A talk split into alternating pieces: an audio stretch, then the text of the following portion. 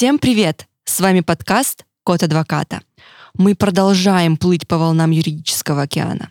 Штурманами сегодняшнего рейса будут Екатерина, Валерия, Анастасия и еще одна Екатерина. Мы все еще коллеги, как это ни странно, юристы и адвокат. Мы уже много говорили о том, что делает адвокат и как важно обратиться за помощью, если у вас случился какой-то правовой спор. Настало время обсудить животрепещущую и очень важную тему. Как же, блин, выбрать классного адвоката? На что стоит обращать внимание при выборе? Мы сегодня попробуем дать вам несколько советов, которые, по нашему мнению, помогут вам в этой довольно непростой задаче. Она реально непростая, просто потому что, выбирая адвоката или юриста, вы выбираете себе человека, которому, по большому счету, доверяете все свои тайны. Давайте начинать.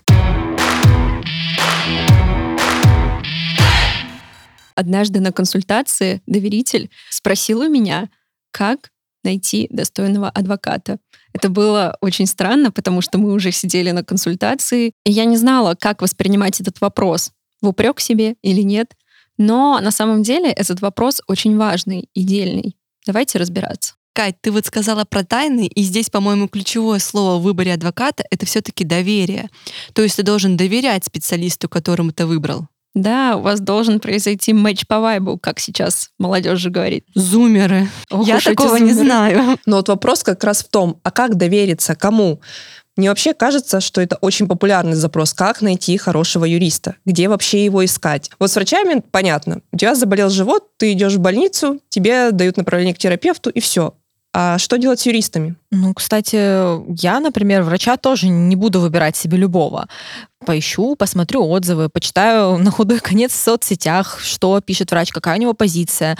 С юристами, мне кажется, точно так же работает.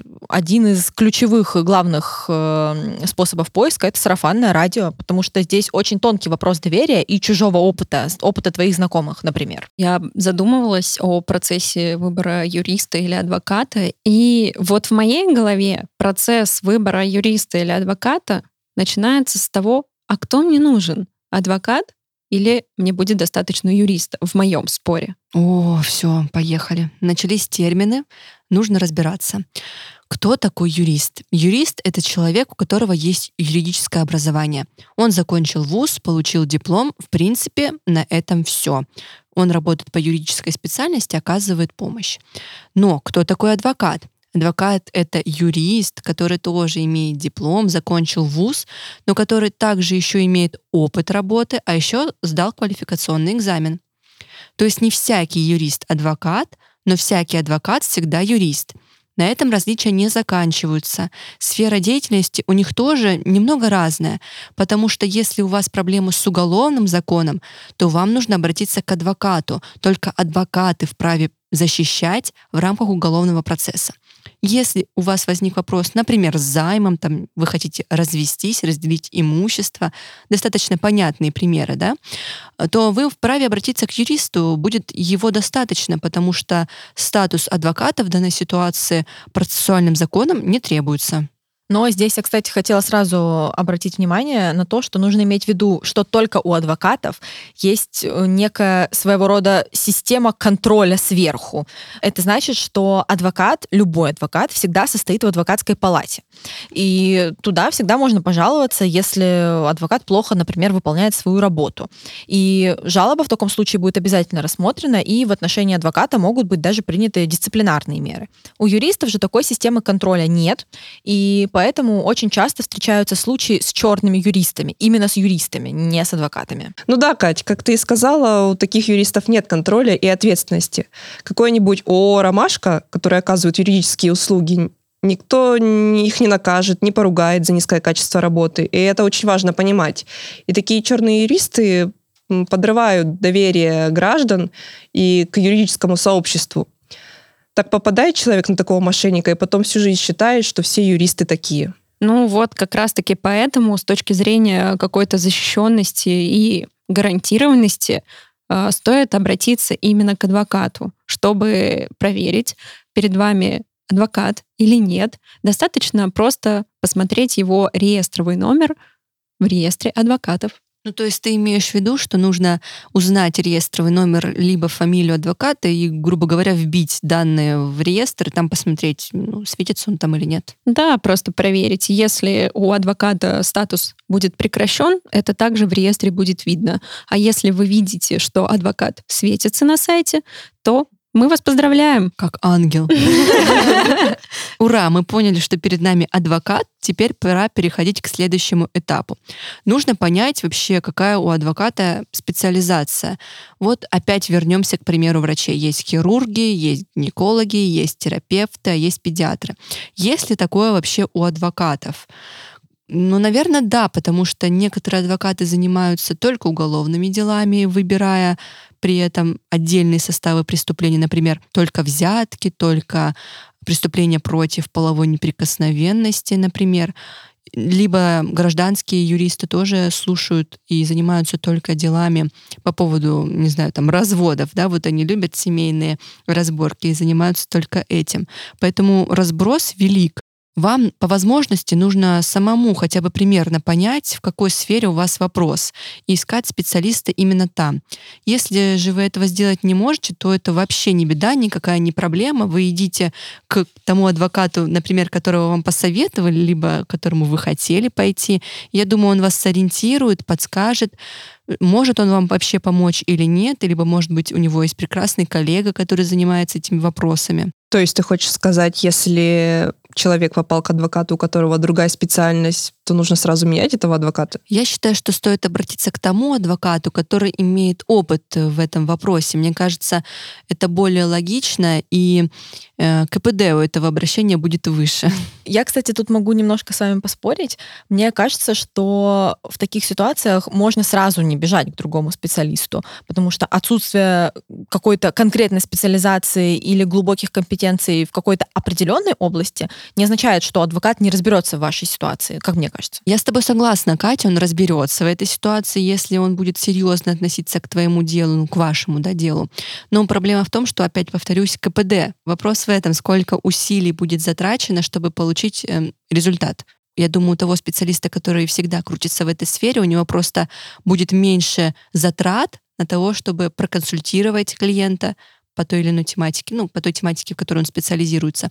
А у тех юристов, которые не специализируются на какой-то определенной теме, либо специализируются на другой, у них просто будет больше временных затрат на это. Да, но тем не менее мы все равно не можем отрицать, что есть юристы, которые более широкого профиля. Конечно, у каждого, наверное, есть какая-то более любимая отрасль, более любимая сфера, кто чем больше любит заниматься. Тем не менее, мне кажется, что если человек попадает с каким-то запросом, и юрист готов взяться за работу, даже если он там не супер-мега-специалист и занимается вот не только этой категорией дел, а еще другими, то, мне кажется, это не значит, что вам не смогут точно помочь, и от этого как-то пострадает качество или, например, сроки. Вы так интересно, конечно, и просто это все обсуждаете. Ну, хотя и однозначного ответа на этот вопрос все-таки нет давайте ориентироваться на то, что при поиске юриста или адвоката мы все-таки советуем искать вам адвоката с конкретной специализацией. Хорошо. А вот вопрос в следующем. Кому пойти? К мужчине или к женщине? Ты думаешь, это важно? Ты знаешь, для меня это вообще не важно. Для меня э, юрист или адвокат это прежде всего профессионал. И какой у него пол, гендер, мне вообще неинтересно, и для меня это не имеет никакого значения. Но очень часто от людей я все-таки слышу такой вопрос. Знаете, мне кажется, это все-таки связано с некоторыми стереотипами. Опять эти стереотипы. Я полностью стереотипная личность в данной ситуации, я признаюсь, каюсь, потому что, ну вот у меня сложилось такое представление, как и с врачами, да, так и с юристами, ну вот я больше доверяю женщинам. Это не значит, что я считаю, что юристы мужчины, либо адвокаты, они хуже, они мне не помогут, или как-то, не знаю, э, не смогут защитить мои права. Нет, я так вообще не думаю. Мне вообще кажется, что вот, допустим, в уголовных делах мужчины лучше, потому что они могут отстраниться, мне кажется, от ситуации, и тогда помощь будет лучше. А вот в гражданских делах мне кажется, что я бы лично пошла к женщине. Вот у меня есть такое предубеждение. Я не могу с этим вообще ничего поделать. Ну, кстати, знаешь, вот про врачей хорошая аналогия, ведь есть люди, которым комфортнее, например, только с врачами-женщинами. Для кого-то это важно при выборе врача. Для меня, наверное, это не настолько принципиально. Тем не менее, в пользу женщин могу сказать э, то, что по моему на моей практике, по моему опыту, э, девушки чуть более внимательные, чуть более какие-то собранные, более детально все изучают, подходят к этому вопросу, к любому вопросу более аккуратно, как мне кажется. Но мне кажется, что это тоже стереотип, что женщины или девушки всегда скрупулезно подходят к делу, а парни, мужчины такие все. Может, это только у нас так? Потому знаю, что, как говорится, в каждом правиле есть исключение. Бывают и женщины, которые наплевательски относятся к работе, и бывают мужчины, которые выполняют работу идеально и очень скрупулезно и качественно. Вы знаете, что мне хочется сказать? Выбирайте адвоката не по полу и не по гендеру, а по матчу, по вайбу. Вот, она опять. Вот, например, у Кати матч э, с женщинами. Просто я как представлю, что мне придется делиться своими тайными секретами. Ну, в моей голове это, конечно же, что-то какое-то грязное мелье, я не знаю почему, правда. Мне кажется, что мне бы спокойнее было бы поделиться всем этим с женщиной, она как будто поймет меня. Знаете, вот женщина женщину поймет, а вот мужчина женщину не поймет. Возможно, я просто стереотипный человек, который застыл в своих шорах. Не, ну однозначно, здесь кому как. Кто-то наоборот скажет, а мне нужен мужчина. А кто-то скажет, мне вообще все равно, главное, чтобы человек был спокойный, рассудительный. Тут нужно именно с тем самым человеком найти связь. Согласна. А вот насчет молодости, как вы думаете? Мы тут, все, мы, мы тут все молодые специалисты собрались с вами, поэтому мне кажется, что мы тоже будем чуть-чуть субъективными э, в этом моменте, но я не считаю, что молодые специалисты критически уступают опытным. Конечно, опытный само прилагательное за себя говорит, тем не менее, мне кажется, что если вы обратились и к молодому специалисту, то он обязательно, если он ответственный, как мы, постарается максимум своих сил выложить на то, чтобы вам помочь. Я с тобой согласна. В моей практике просто почему-то встречались, если и опытные специалисты, то немного замкнутые на какой-то своей проблематике, они просто не замечали, наверное, каких-то деталей эм, этого дела либо они не хотели замечать, то есть у них была какая-то наработанная практика, они шли по ней как по алгоритму, и шаг лево, шаг право был расстрел. Я тоже считаю, что конкретных ориентиров здесь выставлять не стоит. То есть все зависит от конкретного профессионала, от конкретного специалиста. Но на самом деле вопрос про возраст — это мой больной вопрос. Просто потому что однажды один клиент на консультации спросил, есть ли мне 18 лет. Это комплимент. Нет, на самом деле, может быть. Но этот вопрос меня поставил в ступор просто потому, что мне давно не 18. И по мне видно, что ну, мне не давно так, не тебе 18. Уж давно не 18. Давно, давно. Ну, кстати, знаете, мне сейчас такая мысль в голову пришла, что очень классно работает в связке молодой юрист и уже более опытный специалист. Как хороший злой полицейский. Просто мне кажется, что опытный специалист, который имеет уже какую-то наработанную практику, он более серьезно, основательно подходит к делу, а молодой специалист, он прибегает с горящими глазами и может посмотреть на некоторые ситуации даже шире. И когда, например, адвокат работает с помощником, мне кажется, что иногда получается очень крутой тандем, и на выходе получаются классные результаты, классные документы, потому что они оба работают в связке. Молодой специалист что-то готовит, смотрит своим взглядом, а опытный уже добавляет, разбавляет и как-то это все красиво оформляет. Короче, энтузиазм работает с опытностью в связке, видимо, да? Мне Однозначно. тоже кажется, что это супер вариант, если это возможно. Ну, знаете, тут еще одна проблема. Мужчины, женщины, молодые, либо опытные, но все равно как бы юристов как собак нерезанных, ну не зря так говорят. Можно и среди адвокатов нарваться на плохого специалиста, даже вот несмотря на все эти реестры, несмотря на то, что он там будет состоять в них все равно можно нарваться на плохого специалиста. Однозначно. Кстати, простите за выражение. Мы очень любим собак, мы очень любим животных и уважаем их права. Если что, готовы защищать. Ты вот говоришь про собак нерезанных, а как среди этих собак-то найти того самого, того, с кем у тебя сложится эта связь? Мэч по вайбу, я выучила это слово. Ну вот, Лер, очень хороший вопрос. Есть вариант искать по сарафанному радио. Ну, то есть ты спрашиваешь у знакомого, была ли у него подобная ситуация. Может быть, у него и не было этой ситуации, но есть брат, сват, муж и так далее, который является юристом и который тебе поможет. Но даже если он тебе не поможет с проблемой, он даст тебе инструментарий, с которым ты можешь, сможешь найти уже нужного тебе специалиста. Но мне кажется, что самое популярное средство для поиска юриста — это интернет, потому что он у каждого есть, это удобно, можно быстро найти юриста в любой точке вашего города, все просто и понятно. Ну а как вы вообще относитесь к поиску юриста с помощью интернета? Ну, мне кажется, что это самый современный способ поиска, и наверняка там можно найти хорошего специалиста. Далеко не у всех есть знакомые или кто-то кого-то может посоветовать, но мне кажется, что обязательно нужно изучать отзывы, потому что и среди наших доверителей есть такая негативная практика, когда они посмотрели отзывы и нарвались на тех самых черных юристов.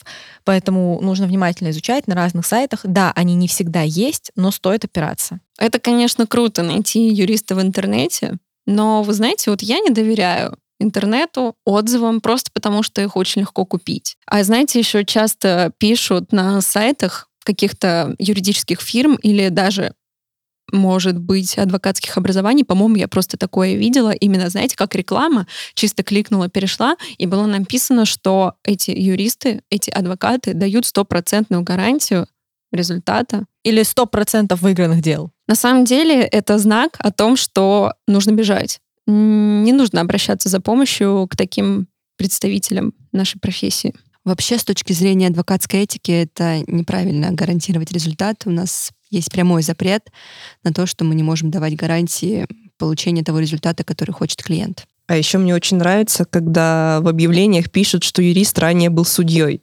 Но у меня тут сразу возникает вопрос если он был судьей, почему перестал быть им? Потому что, ну, как правило, судьи находятся в своей должности до тех пор, пока они не выходят на пенсию. Настя, мне кажется, только у тебя возникает такой вопрос, потому что ты юрист.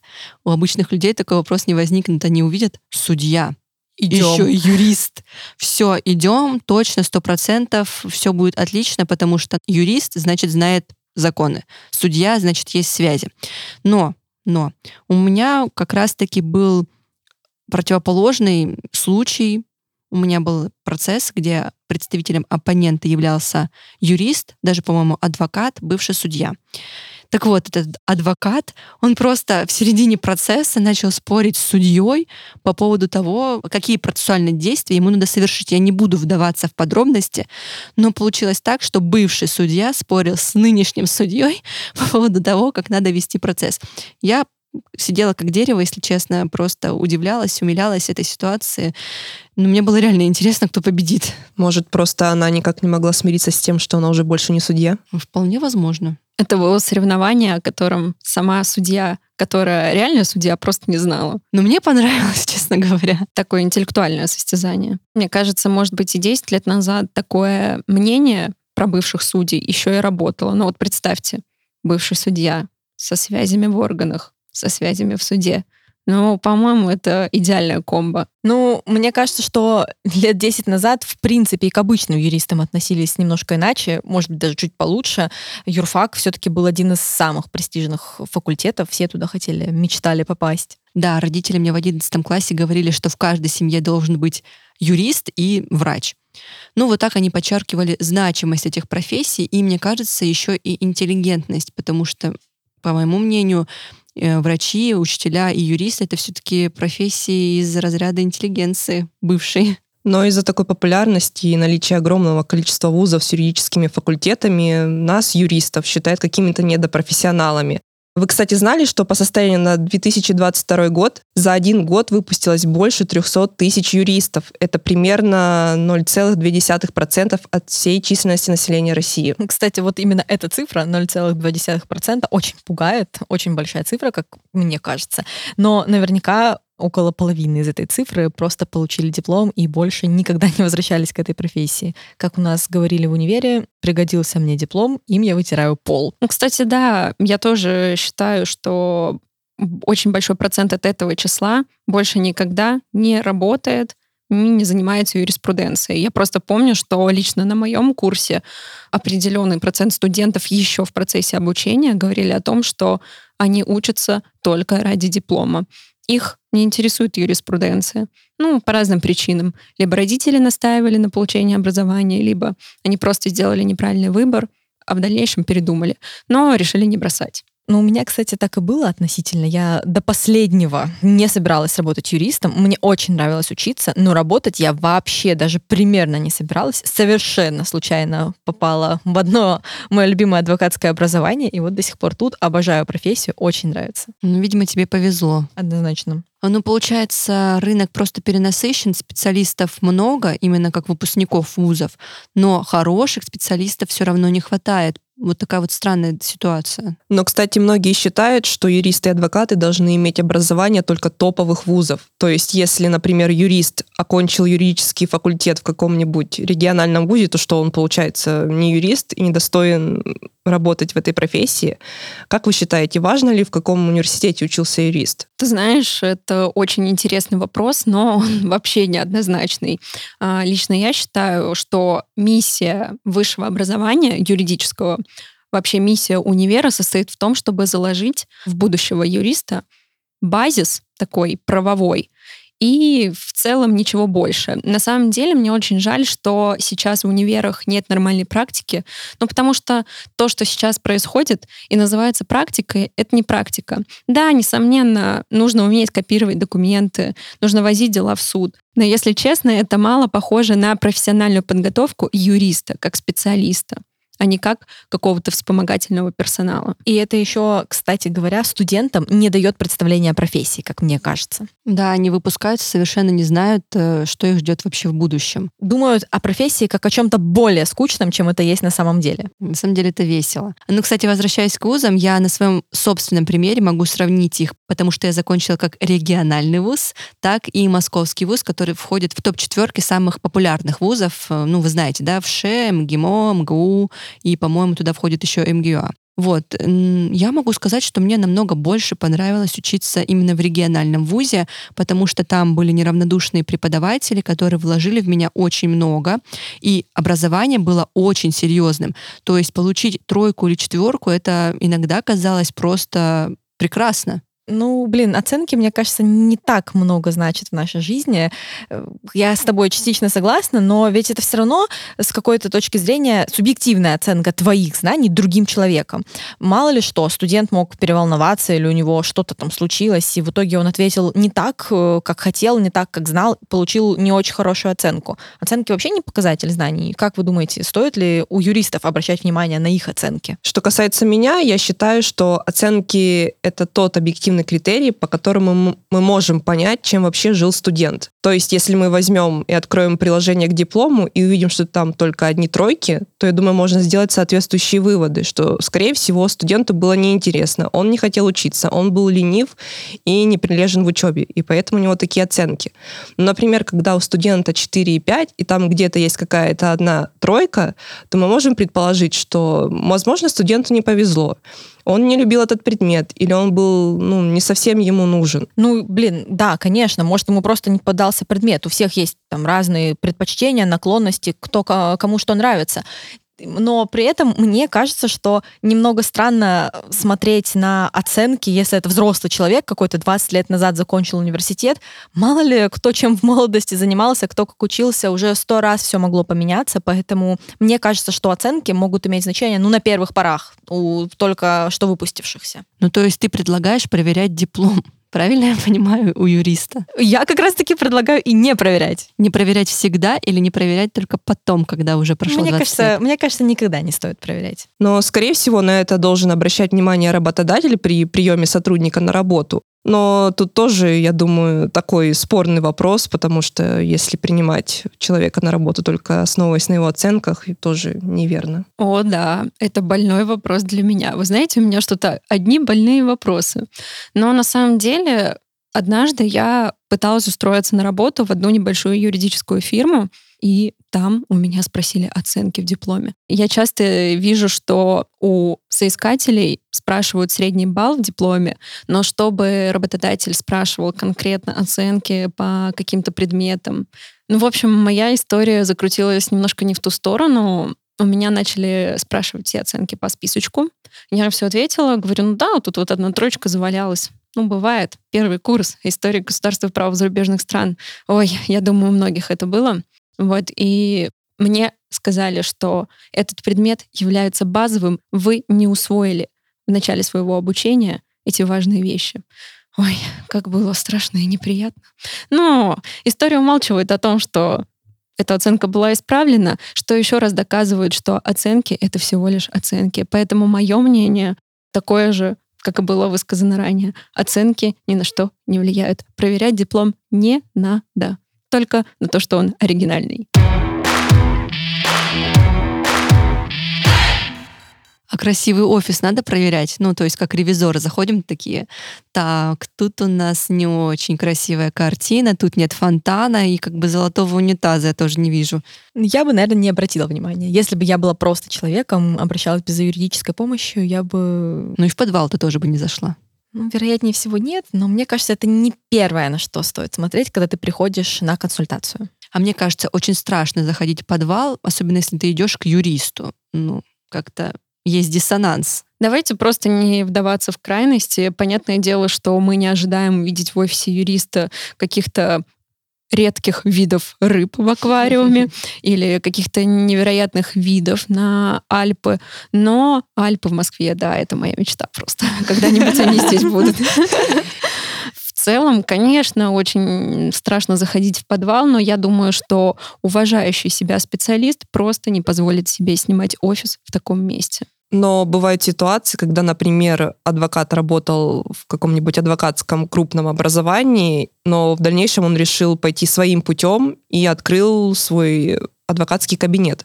И у него на начальном этапе нет каких-то огромных материальных возможностей, чтобы снять красивый офис, не знаю, там в Москва-Сити, и сидеть там на каком-нибудь сороковом этаже. И есть у него возможность снять, арендовать помещение в каком-нибудь небольшом подвале. Но тоже здесь вопрос. Ну да, это не будет говорить о качестве услуг. Не будет, но мне кажется, как клиента, как вот потребителя, назовут его так, да, это отпугнет. Это, конечно, правда.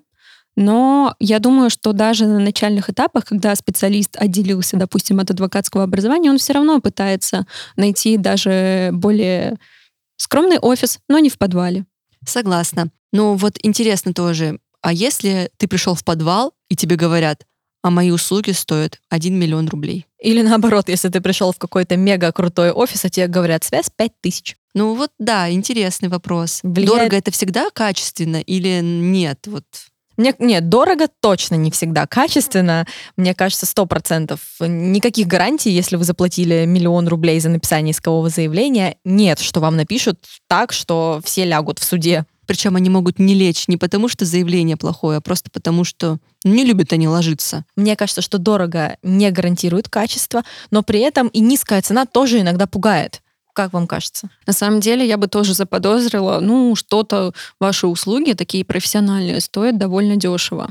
Если честно, меня бы это отпугнуло. Но доверитель не всегда может сам определить заранее, какой объем работы предстоит проделать адвокату или юристу. Но это наоборот обычно идет к занижению цены. Ну, то есть ты называешь реальную стоимость, а клиент недоволен этим просто потому, что он не знает, сколько это стоит на самом деле. И я поняла, почему я так сказала. У меня, наверное, деформация. Мне всегда кажется, что задача требует подробного анализа. И если кто-то называет за нее низкую стоимость, я начинаю сомневаться, что эта работа будет качественной. Это чисто профессиональная. Поэтому, наверное, это только мое личное мнение и оценочное суждение. Да, здесь бывают разные ситуации. Например, если написать иск о разводе, где нету ни раздела имущества, ни определения порядка общения с ребенком, то понятно, что такой иск, который, по сути, будет э, помещаться на одну страничку, не будет стоить 50 тысяч рублей. Только если адвокат не медийный. Если он медийный, он и 50 тысяч поставит. И, в принципе, наверное, кто-то и согласится на это. Но имеет ли значение, насколько ваш адвокат медийный? Мне кажется, не особо, просто потому что, наоборот, у медийных адвокатов, которые, как правило, мелькают по не очень хорошим ситуациям, ну, к ним, наоборот, какое-то плохое отношение. А может, он просто будет занят, все время свое будет тратить на то, чтобы сторис снимать? Да. Но это тоже, конечно же, совершенно не обязательно. А вот если вы как клиент пришли к юристу, и он вам говорит, ну вот я проанализирую вашу проблему, но только за предварительную оплату. Вас это смутит? Ну, мне кажется, это, в принципе, нормально. Меня бы не смутило, потому что я так понимаю, что ты говоришь о ситуации, когда адвокату или юристу сложно сказать вот сходу, что это за вопрос. Ну, не точнее, не что это за вопрос, а что конкретно нужно сделать и включить соглашение об оказании юридической помощи по этой задаче. Да, в том числе эту ситуацию. В принципе, я бы хотела обсудить с вами вопрос, когда оплата происходит в порядке предоплаты. Ну, если честно, мне это кажется нормальной историей, потому что в любой сфере нашей жизни не только в юриспруденции, оплата происходит именно так. Давайте не забывать, что, например, если мы обращаемся за платными медицинскими услугами, мы сначала платим, а потом получаем услугу. Ну, просто я не утверждаю, но лично для меня эта ситуация кажется абсолютно нормальной. В маникюре это просто не так. Ну, кстати, Катя, по-моему, ты недавно сказала, я задумалась, не помню, кто говорил, когда ты оказываешь человеку какую-то юридическую услугу, это то, что ты потом не сможешь забрать назад. Ты Да. дал человеку уже какую-то информацию, которую ты не сможешь у него забрать обратно. Ты дал ему какие-то знания, что-то ему практическое дал, и это невозможно уже никак вернуть. Поэтому это тоже стоит денег, это тоже работа, это тоже время твое. Да, это не тот случай, когда ты пошел к парикмахеру, а тебя подстригли коротко. То есть волосы отрастут, а некачественная юридическая работа может оставить огромный след и причинить много вреда. Так же, как и качественный интеллектуальный труд, ты юристу обратно в голову не вернешь. Да, они могут просто забрать, по идее, украсть этот интеллектуальный труд, а юрист останется просто без оплаты. Знаете, я еще хотела с вами поделиться. У юристов есть больная мозоль по поводу ночного общения с клиентами. Вы считаете это нормально? И еще такой вопрос. Если вы заплатили много, да, допустим, как клиент, считаете ли вы допустимым писать в том числе и ночью? Ну, грубо говоря, все включено. Я считаю, что это должно обговариваться заранее. Если это не было оговорено заранее, то такого, конечно, быть не должно. Но бывают ситуации, когда, например, вы адвокат в сфере уголовного права, и, например, с вашим клиентом что-то случилось серьезное, не знаю, у, него в доме проводят обыск, и без вашей помощи он может э, пострадать. То есть, э, если вы вовремя не окажете ему помощь, будет только хуже. Поэтому в данном случае, скорее всего, можно позвонить и ночью, чтобы вам помогли. Я тоже считаю, что все зависит от ситуации, потому что лично мне поступали вопросы поздно и в выходные, и это было неприятно, просто потому что задача не требовала такого срочного решения и вмешательства. А если говорить о том, что сказала Настя, то да, мне кажется, тут стоит все-таки прийти на помощь к своему клиенту. Но все-таки мы здесь не уголовные адвокаты, а представляем интересы по гражданским спорам. Поэтому, мне кажется, довольно неправильно беспокоить человека в выходные дни и либо в нерабочее время, но только если нет действительно каких-то срочных дел. На моем опыте 99% случаев могут подождать. А что вы скажете на то, если вам самим понадобится юрист? Как вы считаете, в этой ситуации вы бы сами защищали свои права или вы бы обратились к профессионалу, такому же, как и вы? Я однозначно бы пошла к профессионалу просто потому, что меня бы захлестнули эмоции моего дела.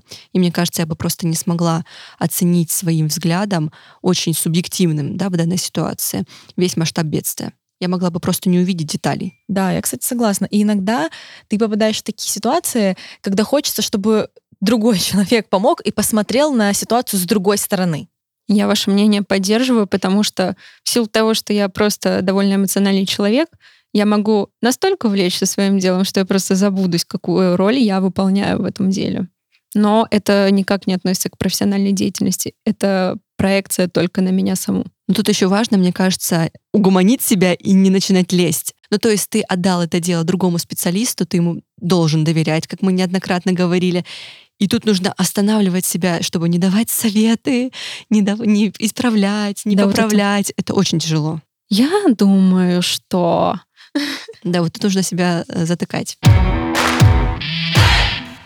Ну, давайте тогда подведем какой-то небольшой итог. Я думаю, что мы с вами сами, как юристы, не пошли бы никогда ни к юристу, ни к адвокату, который на каждом углу кричит о том, как он выиграет дело. Даже если перед первой консультацией этот момент распознать у вас не получилось, это легко будет понять в ходе дальнейшей беседы. Нужно просто вовремя распрощаться с такими недопрофессионалами. Но своих коллег, которые ответственно относятся к работе и топят за качественную юридическую помощь, за постоянное развитие, мы, безусловно, уважаем, очень ценим. Вы знаете, мы понимаем, как приятно и хочется слышать то, что вы хотите слышать, но, к сожалению, это не всегда является правдой и правильным способом решения вашей проблемы. Именно поэтому, если вам гарантируют какой-то результат, обязательное удовлетворение ваших исковых требований, то на самом деле на это вестись просто не нужно. Это может быть обычный психологический трюк. Ну и наоборот, не стоит воспринимать как что-то плохое и отрицательное, когда юрист говорит, а давайте-ка я проверю, я посмотрю, что там и как, может быть, практика поменялась. Наоборот, это говорит о том, что человек относится к вашей проблеме очень серьезно уже сейчас, когда соглашения еще нет и, так сказать, деньги еще не переданы. Я, кстати, хотела бы здесь подчеркнуть это. Это правда очень круто, когда специалист говорит, что ему нужно время еще дополнительно что-то посмотреть. Это значит, что он серьезно относится к вашему вопросу и не хочет с вас просто так драть деньги. Еще мне кажется, что необходимо обращать внимание на честность. И если юрист вам говорит, что в вашем споре есть риски, то это хороший знак. Да, с вашим делом есть проблемы, есть какие-то подводные камни, но юрист честен, и он будет доносить всю правду как есть, и вы не будете, не знаю, строить каких-то золотых замков, а по итогу там окажется какая-то кучка, маленькая кучка песка. В завершении нашего выпуска хотим дать вам краткий чек-лист тех флагов, на которые стоит обратить внимание при выборе юриста, а еще несколько советов. Во-первых, при выборе юриста тщательно проверяйте отзывы. Обязательно узнайте, нет ли у знакомого юриста, который вам поможет. При общении с юристом обращайте внимание на то, что он говорит, обещает ли результат или наоборот указывает на риски и проблемы. Не бойтесь задавать юристу вопросы. Лучше все узнать на берегу и разойтись в случае несовпадения интересов, чем разочароваться в конце, после проделанной работы. Не стоит обращать особого внимания на красивость офиса, может быть, его стиль, э, как одет юрист и так далее. Обращайте внимание на отношения юриста к вашему делу. Это очень важно. И последнее. После того, как вы выбрали специалиста, доверяйте ему. Не скрывайте факты, не обманывайте его. Это уже просто просят наши юридические души.